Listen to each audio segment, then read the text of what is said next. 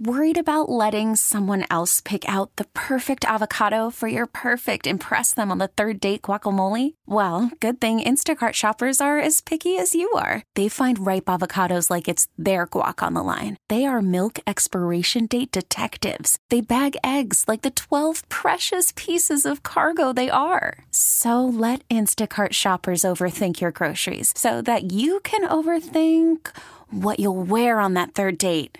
Download the Instacart app to get free delivery on your first three orders while supplies last. Minimum $10 per order, additional term supply. This episode is brought to you by Progressive Insurance. Whether you love true crime or comedy, celebrity interviews or news, you call the shots on what's in your podcast queue. And guess what? Now you can call them on your auto insurance too with the Name Your Price tool from Progressive. It works just the way it sounds. You tell Progressive how much you want to pay for car insurance, and they'll show you coverage options that fit your budget. Get your quote today at progressive.com to join the over 28 million drivers who trust Progressive. Progressive Casualty Insurance Company and Affiliates. Price and coverage match limited by state law. The beer is cold and the wings are hot. You're in the sports bar with Danger and Battaglia on the Sports Leader 95.7 FM and AM 950 The Fan, Rochester. All right, we're joined now by the host of BetQL's Send It In, Audacy Sports Betting Insider PJ Glasser. Insider calls presented by BetMGM. Go check out all the latest lines today on the BetMGM app. Also, be sure to check out Send It In on BetQL for more PJ Glasser analysis. Just search BetQL wherever you find your podcast. PJ, we have you on the road. Are you in our fine state as we speak? I am, guys. I'm in upstate New York right now, driving around, getting close to uh, Ithaca. So I think I'm about what is that? About an hour and a half away from you guys or so. That's very good. And Ithaca would I would consider upstate. But if you come up to Rochester, we don't like to identify as upstate. Generally speaking, it would be Western New York, PJ. So it's Gotcha. it's it's defined. No, but you're in upstate. You're perfectly fine by saying upstate New York. And we got to make plans, by the way, if you're going to be up in Ithaca every once in a while, for you to come up to our fine city, bud.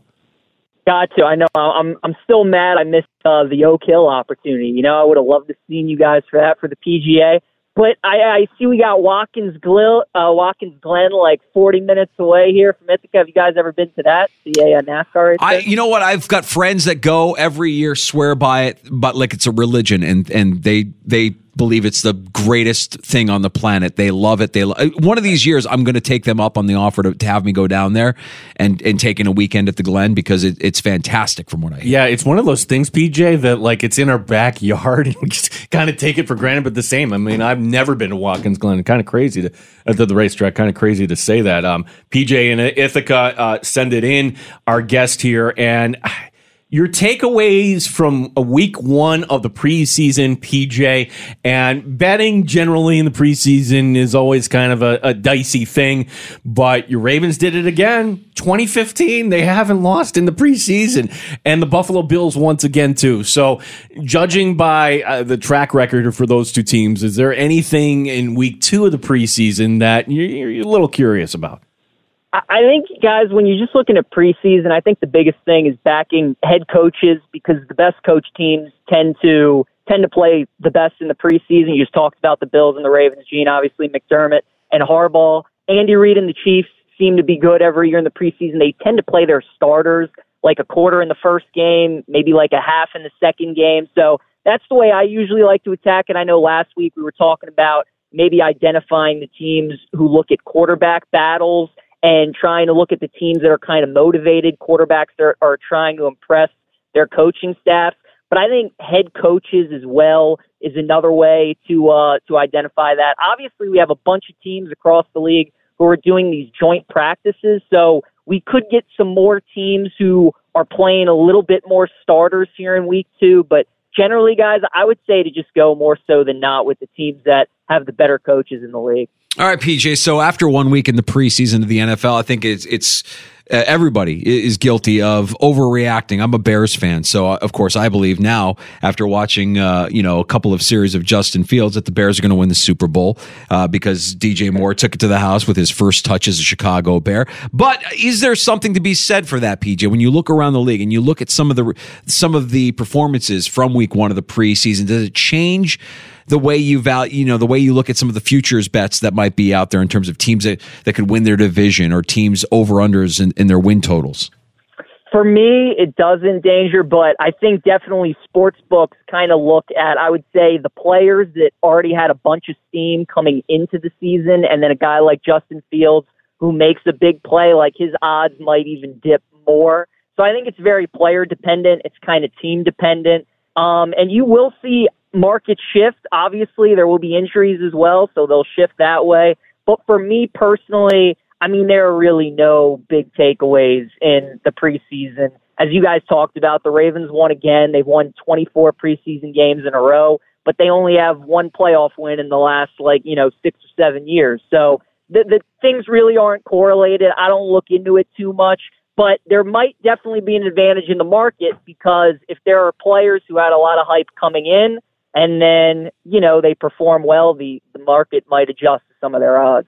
Yeah, so like one team that has a lot of hype coming into it and watching them on hard knocks and seeing the new quarterback, it's the New York Jets, PJ, and, and that's a team that certainly has a very sound defense. They beat Buffalo last year. They were just on the outside of the playoff picture, and a lot of people are thinking not only is this a playoff team, but it's uh, it's a team that actually should go deep in the playoffs. And I'm just wondering if that falls in the category of the hype here. And maybe is that a team, if we're looking at futures, would you be kind of thinking the way I'm thinking that maybe the under on that might be the way to go? Uh, definitely. Yeah, I'm not as high on the Jets as most people. They're obviously a talented team, but that schedule, guys, is brutal, especially the start to the year. As you know, they open the season up against the Bills on Monday night. Then they have the Cowboys in week two we kind of saw it with the Broncos last year, and I think the Jets are kind of going to be a little better version of what Denver was last year. You know, you have a quarterback who was in a place for so long and had so much success, and then he goes to another city with a new team. Now, obviously, they brought Nathaniel Hackett over, and they gave him some of his receivers like Lazard and Cobb to try and make the transition as easy as possible. But that division, as you guys know, with Buffalo and Miami, is going to be tough. The AFC as a whole is going to be tough. So I just I think the the combination of the schedule, the division, the conference, all the hype, as you guys mentioned, hard knocks, and all the money they're getting in the futures. I think it's going to be uh, I think it's going to be a, a more disappointing season for the Jets than most people think. I do think maybe they squeak into the postseason, but I'm with you, Gene. I would take the under on their win total. Nine and a half, by the way, for everybody, which I don't know. Like the Jets could finish with a winning record, and I still would win the bet on the under. DJ, I don't know. Like I again, at the beginning of that schedule, um, and the division too. Uh, your, your thoughts here on what has happened is does that change anything? The fact that Zeke Elliott now is in New England, and we just talked about the Jets with Dalvin Cook, but what about New England here? And they're going to try to run counterculture to everything else that's going on in the AFC. You know, New England guys, I, I think it's going to be another long year for the Patriots. Again, finally, they at least have an offensive coordinator. The Joe Judge and Matt Patricia experiment last year didn't work. Go figure that. Uh, but Bill O'Brien, I can tell you, as an Alabama fan, watching his offense, watching the Bama offense the last couple of years, I just was not impressed at all. We know the job he did with the Houston Texans and making the David Johnson for DeAndre Hopkins trade and some of the moves he made. So even though it is an upgrade, I don't think it's going to be that much of an upgrade that maybe some people might think. Think it's going to be a down year for New England. Miami, we know it's all about Tua. If Tua stays healthy, the Dolphins have a chance to be really good. If he doesn't, they're going to be struggle. They're going to struggle, and obviously the Jalen Ramsey injury is a big deal. But as you guys know, I- I'm still high on the Bills. I just think the AFC East is this year's AFC West from last year we're kind of all looking at the team that's going to knock off the Bills. The Jets are the shiny toy that everybody loves. The Dolphins are the team with all the what ifs that if everything goes right, they can be really good. I'm going to go with the team that's consistently there, that has great regular season after great regular season. And with the way the playoffs ended last year in that game against the Bengals, I just think it's going to motivate Buffalo so much throughout the season. So uh, for me, they're the team to beat, and I, I like them to win the East. PJ, are there any individual player prop bets that you have your your eye on that you think, all right, this is one that looks like it's kind of priced unfairly to, in our favor? Like, what what is out there in terms of player prop bets that you've kind of had your eye on here as we head into the regular season? I would say a player prop bet danger. You know, if you're looking at the MVP market potentially, I think Lamar Jackson at like 16, 18 to 1 to win MVP. I think that's an interesting bet. You look at what the Ravens did in the offseason, and obviously they got a new offensive coordinator, get rid of Greg Roman. Todd Monken comes in from Georgia. Everything, guys, I've been hearing and seeing with Zay Flowers the first round pick they got out of Boston College, the wide receiver. He, I mean, he looks like he's going to be really good. They obviously got Odell Beckham as well. Rashod Bateman is coming back from injury. And then with Gus Edwards and J.K. Dobbins behind him as well, who are the healthiest they've been coming into a season since both tearing their ACLs a couple years ago. Ravens have one of the top offensive lines in football. He still is Mark Andrews the, the, I think Lamar is really set up for for a big year. And when he's out there, he's one of the winningest quarterbacks in football since he's been in the league. He's only ever lost to the NFC one time in his entire career. And I mean, we know what he did. He's a unanimous MVP. And I think when you're getting odds like that, a 16 to 1, 18 to 1 on Lamar, I do think there's a ton of value there with the upside and the potential of the Ravens offense this year. Yeah, so PJ, there is one award that will catch our attention here in West New York. That's the comeback player of the year award. And I think you would always say, hey, like if you're, you know, if it's a minus in front of the number, like be very, very cautious. It's hard for me to imagine Damar Hamlin not winning that award. Um, I'm looking at all these different books, minus 500, minus 700 uh, for Damar Hamlin. But what would be the better play in your opinion, Damar Hamlin, and you're to, you know, put a little money, uh, put a lot of money down to make a little, or would you go with Von Miller at plus 2,800 right now? I think it's got to be Damar, and it's tough to lay a, a minus price that heavy when you could take a, a you know a long shot like Von Miller guys. But just the the, the just how much of a story the Damar Hamlin was, and I think seeing him back out on the field, I just you know it, it's tough for me not to see him winning that award. And obviously, as you guys know, he's a really good player too. So if he comes back out there, he, he's going to be making big plays for Buffalo as well in that secondary. So it's, you know, sometimes people they shy away from like a minus 550 minus 700 but a lot of the times there's a reason. The number is that big and you can actually find value. It's tough for me to see anybody else winning comeback player of the year other than him PJ, we've got uh, the, the FedEx Cup continuing with the BMW Championship happening this weekend. I was just kind of scanning through BetQL, looking at some of their four and five star best bets. I'm curious as to who you like and which plays you are, you've got your eyes on here for the uh, BMW Championship. Yeah, guys. So only 50 golfers in the field this week. Like you mentioned, Danger, we're in the second leg of the FedEx Cup playoff. This course, guys, is going to be similar to like Oak Hill, what we saw at the PGA Championship. Olympia Fields is no joke. That is a tough golf course.